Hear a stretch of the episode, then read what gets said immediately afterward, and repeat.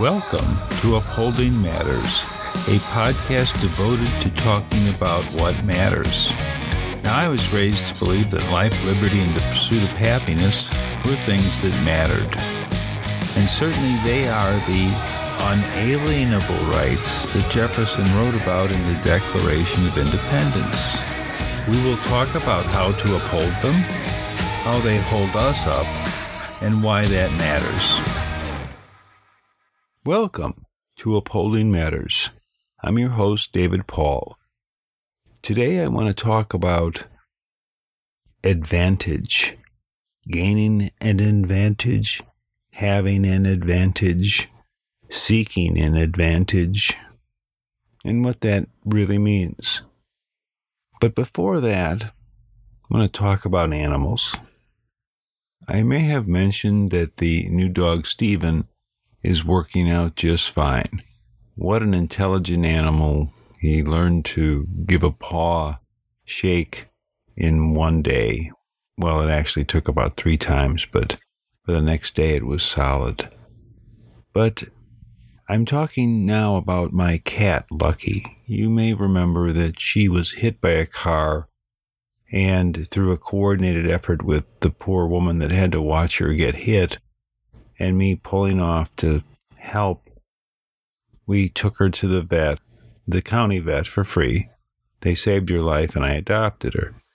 She's a gorgeous Siamese cat, but she came down with a um, urinary tract infection. And anyone who has cats knows that this is not a rare occurrence.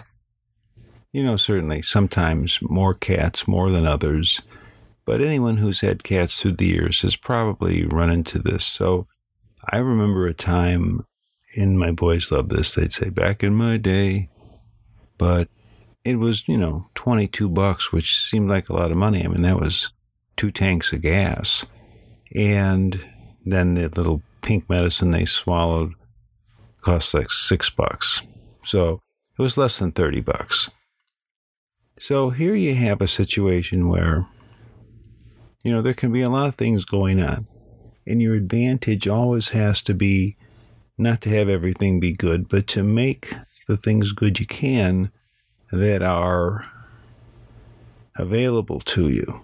You know, I uh, talking about Lucky, and the one post I have on YouTube called "Bad Day Gone Good."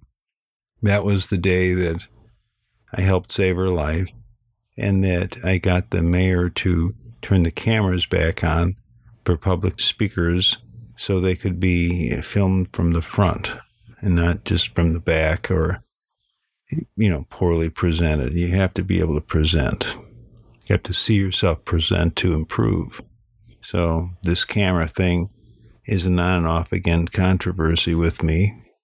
And it's still a work in motion but i don't want to lose my entire advantage by pressing it too hard. So, okay, in the midst of good things can come bad, or bad can come good.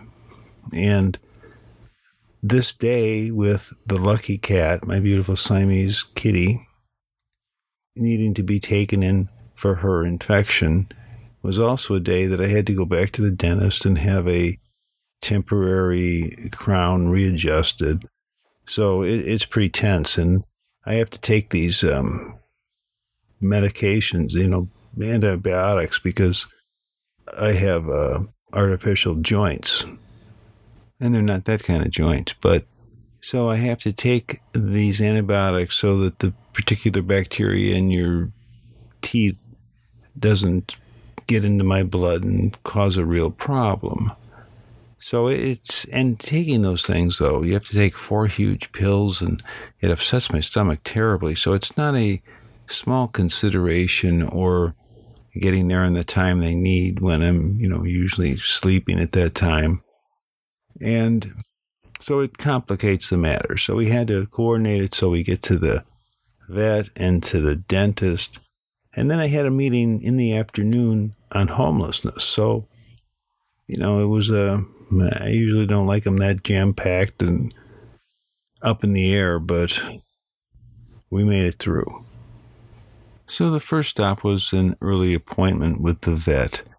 And here's where something stressful like that, or at least bothersome, you know, I have a thing I just, but I get tense at the vet with all the complications, the possible extended complications to my animals, how much that'll cost. All these things have to be considered. So it's not a fun thing, you know, there's not like a win waiting for you at the end of it. I mean, even if they tell you there's no problem, there will be a bill.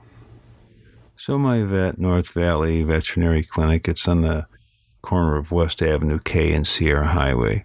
And they were hopping that morning. We got in, and there were a few delays. I felt so bad. The poor woman had to bring her cat in, and the thing was in such bad shape that you didn't have to ask why she was there, but she was going to have to have her kitty put to sleep.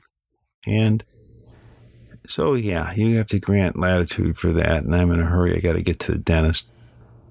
You know, I have an open window more or less, but the sooner the better. And to fit into my afternoon plan and to get some rest in between because that kind of stuff is, I don't know, I'm not made for go go, and I'm glad I had help. So here's the good news. While I'm waiting, I got to go into the adjacent store that was just open. It's that part of the property has always been there, but used for other things. And it's a new, really nice store called Pet Nutrition Centers. And I'll tell you what, the young man that runs the place, he's got it stocked and he's, I can't tell you how essential it is to feed your pets the right thing. And if you want them to stay healthy and not have to go to the vet, feeding them healthily is probably the best way to achieve that. So, this was a great spot, and I can't recommend it enough. The guy is knowledgeable, and it's well stocked with stuff that you don't find in usual stores. And there's a whole different feel there about the health of the animal, and you know, somebody actually cares. So, I recommend it.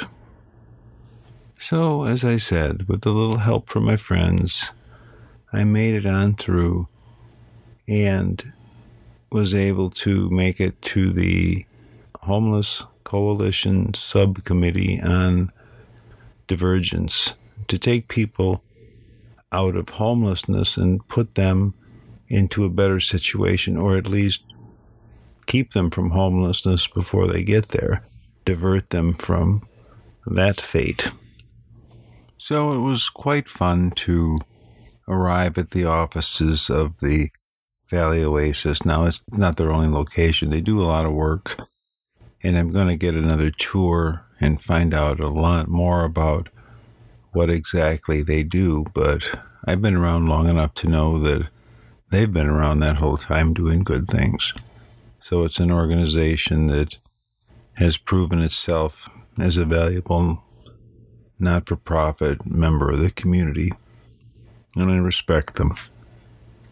So, this whole homeless coalition that's kind of run by the county and with all these service providers from all over, we're in SPA 1, that service provider area 1, how the county is broken up, because we're way up here in the north of LA County. And they get a certain portion of the money to be divvied up between all these people, these Measure H funds that are supposed to go towards this very issue, solving homelessness. Well, $3 billion over 10 years sounds like a lot of money, but where do you start? And that's still what this coalition is grappling with. It's just how do you start? What I do know is there's been hundreds of meetings and hundreds more people have burned their own gas driving to these events to do something. And there's some money going out, and the county has a website that touts what they've done. I guess that's countywide because I don't know how many people have, you know, what is that? To have supportive permanent housing. So those are words and you need to be supported somehow, but mostly people need to support themselves with a job and have some place that's affordable enough to live on what they make so that they can have a decent standard of living and existence and not have to scrape or suffer through the hard choices in life. So, what does that mean? Permanent supportive housing. But of course, ideally, if you had that housing, the supportive means would be on your own. You'd have a job that paid. And so then again, we're back to the beginning of this. This Valley Oasis, they're the ones that actually run the coordinated entry system that's been built up locally to track and input people that need services. I mean, it's just standard good practice to have a system by which you can handle the flow of work, the varying types of people that have different needs and serve them adequately. It's you need that. You need some sort of system. So, the thing that this subcommittee is working on is to develop and implement diversion training for all community-based organizations and elected officials and then to enhance the system to identify households most at risk and prioritize them for prevention funding. So, even who will go homeless is to be considered. It's a tall order. And a lot of good people have been working on this a long, long time. But the thing that was fortifying for me, the advantage I seek is to do the best job I can to help push this process along in a way that actually does some good. And that's what I want to see some pictures, you know, hand out some trading cards with the faces of the people that went from a bad situation into a stable one where they're happy. And that's pretty hard to find. Even people that are stable are rarely happy or fulfilled and it's it's always a it's always a rat race. So here it is. I'm sitting in this nice conference room, and everyone else in there, well, there's only four other people, and they all work for Valley Oasis, and they're the ones doing it. And other members that signed up, I, I can understand that people have lives, and Shannon Thomas, my one friend, is the head of the local chapter of the NAACP, and he also has other things he does. So he's working on continuing education, you know, has a family. Life is not easy to make all the meetings. So, but what can he do when our first action item is to train the coordinated entry system lead, which are the people's room I'm sitting in, on diversion and prevention techniques. What are these techniques going to be if I can't hand them a card and say, go here and someone will help you. And the only advantage to be taken out of that room was to realize that, well, we have to come up with something that's a little different than the way we've been approaching this. It's kind of silly because you need certain things to begin and maybe my group is leading to an honest expression of what the problem really is. Trying to do it this way is kind of uh, chasing the tail situation.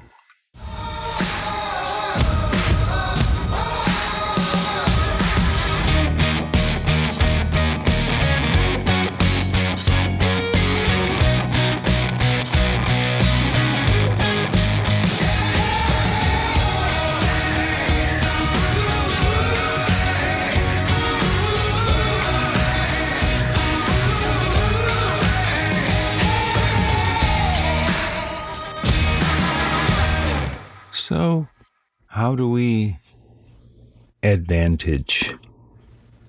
How do we get an advantage? Or back to the way I originally said it, how do we advantage? And this came to me today at the close of a meeting where the meeting was interesting in that there are varying opinions among people, and if they had a different and better or more complete vantage of it, it might be better. So that's the advantage that came to me. And I don't think about it normally in that way. An advantage is something, you know, luck in a card game or who knows. So, but if you can add vantage, vantage points, look at things differently. That's that's what it really comes down to. And sometimes it's just really noticing the cool things that are there all around you. And the coincidence, which I'm not a big believer in, I do believe that there's a convergence of energies that bring forth certain events at times. I mean, they, the events come forth, whether they bring them forth or not. The energy is there, the events are there. So, your advantage is to understand it, see it as thoroughly as possible. Like, just to give you a funny story, I like to make the podcast a special time. So I'll go ahead and get a teacup um, candle and stick it in the oil burner, the essential oil burner, and treat myself to some nice scent as I put this together. Well, I have a ceiling fan in my office, and I tried to light the candle, and it was very hard because of the fan. And I wouldn't accept that I just couldn't do that. So the advantage came when I realized on the second time that, oh, all I have to do is step a little to the side where the wind isn't so strong, and the thing will light right up. And I felt dumb because I should have known that. I, I should have realized that before I even tried. You know, just bend out of the wind. So, but looking at it differently, seeing it a different way, and just being willing to let what it is unfold in front of you. That's how my teacup lighting thing went a bit. It was there, I, you know, there was some help, something pushed me to, oh. But, so the thing that everybody wishes they could see better, the pollsters are predicting, the pundits are speculating, and the midterms are coming, and there is a lot on the line. Now, last week, Saturday, was a very sad day in our nation's history. And before I talk about that, it started pretty good for me. I woke up and the newspaper has been withholding, I say withholding, they hadn't put it out yet, a, a little quote. If you write little quotes they get put in the head lead of the letters to the editor because they're just a few words and mine was about the republicans do they realize what they've done to justice now i turn on the tv and there was a horrible mass shooting in a pittsburgh synagogue and the death numbers were just coming in and there were you know not unfinished reporting and police officers shot. And so this is a very serious event. And you always want to know how does a guy just go crazy and do that and why? Why? Why? These are most of these were older people, and you know they pose no threat to anybody. But this crazy gunman, their existence irked him the presence that uh, their presence irked him. The, the I think he we're learning more and more now about him, but he was upset about our country being taken over, and uh, so he'd written a lot about that, and he was just going to start stopping the other from coming, and that was his plan. But this is what was neat about Saturday, the paper. There was uh, a letter to the editor. It's called Sharing a Point of View, and it starts out with enemies of the people in alphabetical order. And then he goes through Brennan, Clapper, Clinton, Clinton, Comey, Holder, Lynch, McCabe, Mueller, Obama. So this is the list of everybody that got these pipe bombs. And what he's saying in his article is that these are the enemies of the people. And it goes on to talk about punishment and what it is. So he really wants these people punished. And so too did the crazy bomber guy who they caught and identified, and he lived in a van, and the thing had quite an array. Of windows were all blocked out with every kind of Trump memorabilia. He goes to rallies. He uh, mingles. He shares the belief that something's got to be done. Very similar to the gentleman in the paper sharing his point of view. Hey, you, you got to share it, and it's better to share it, but it's funny that it would be put in there on the day I talk about the Republican harm, their refusal to hold this guy accountable for his crazy behavior. It is really too much for a president of the United States to go around talking about the enemy of the people as if it's some subliminal command to do something about it. But the synagogue shooter, the pipe bomb mailer, they were certainly compelled to do something about the stuff that Trump continually whoops up his base with. And there's nothing unifying in it. It's really just, it's so sad to me. It's so sad. I have seen some, well, Oprah. Oprah was on today and she's out campaigning in Georgia for Stacey Abrams, and this, you know, this could be a win. And everybody looks at Oprah like, is she a 2020 presidential candidate? I mean, I, I, I, got to tell you, if um, you think Barack Obama get the black vote and that's not derogatory in any way. Black people love Oprah. Oprah is is she's she's the stuff. I mean, she's Beyonce and Barack if they had a love child. You know, it's um it's amazing that the cult of personality could go again that way, but you know, no one has to do the job of president by themselves. So they can get competent help and or hire the best people, however that really works. But it was neat to see her and then Barack Obama and then this is the one that's kind of funny because you deserve to be picked on if you're Mike Pence. This is this is what I believe. So he was given a speech trying to do the same thing, campaigning, and he's talking about Will Ferrell even came out and Oprah. And then he got all cocky. He said, I gotta tell you that I'm kind of a big thing too. Okay, Mike Pence. You know, Oprah is a, a, godlike legend. I mean, she she has earned her sublime status long, long ago. And from Chicago, my hometown. Go girl. And Will Ferrell well, he's made me laugh quite a bit, and Mike Pence never once. So, not no no cigar, Mike. I mean, he doesn't disappoint me. I never expected anything from him. I suppose I never expected anything from Donald Trump either.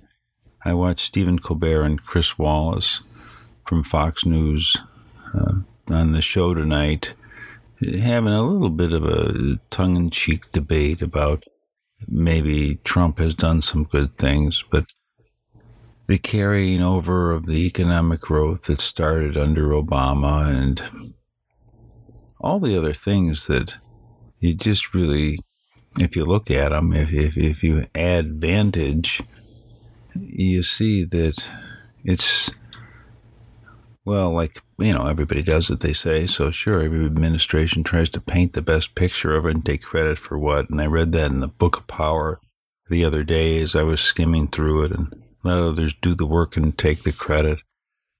But you can't take it from a different time or an administration. I mean, you know, make your subordinates actually create it and then steal it like the best do. So, anyway, that goes on. There's voter suppression in the midterms that should be, even in Georgia and in Kansas, and places like North Dakota comes to mind in Heidi Heitkamp. They don't even have voter ID laws because they have so few people. They just let them vote. These places don't have a lot of people, and there is a tendency to uh, be, you know, in the one race, the Navajo people that live on the reservation, they're getting challenged because they don't have street address on their ID. In Georgia, they've moved the polling place out of town. In Kansas, in, in these two places, Georgia and Kansas, if I'm not incorrect, the guys running for governor are the secretaries of state in each state who control the elections. And that doesn't seem to be a problem. So there are issues. We're working on them. And I just wish the last thing that Trump had respected the request of the families to not come to Pittsburgh during the funerals because of the demands on the city and the difficulty you know, there's no advantage there to spread limited resources so that someone has to not get what they might have otherwise in protection and resources and accommodation and but he came anyway claimed it was a big success. So donald trump advantages it that way. I guess that means no matter which way you do and you think you're right, you really not might not be right. And you should advantage it a little more.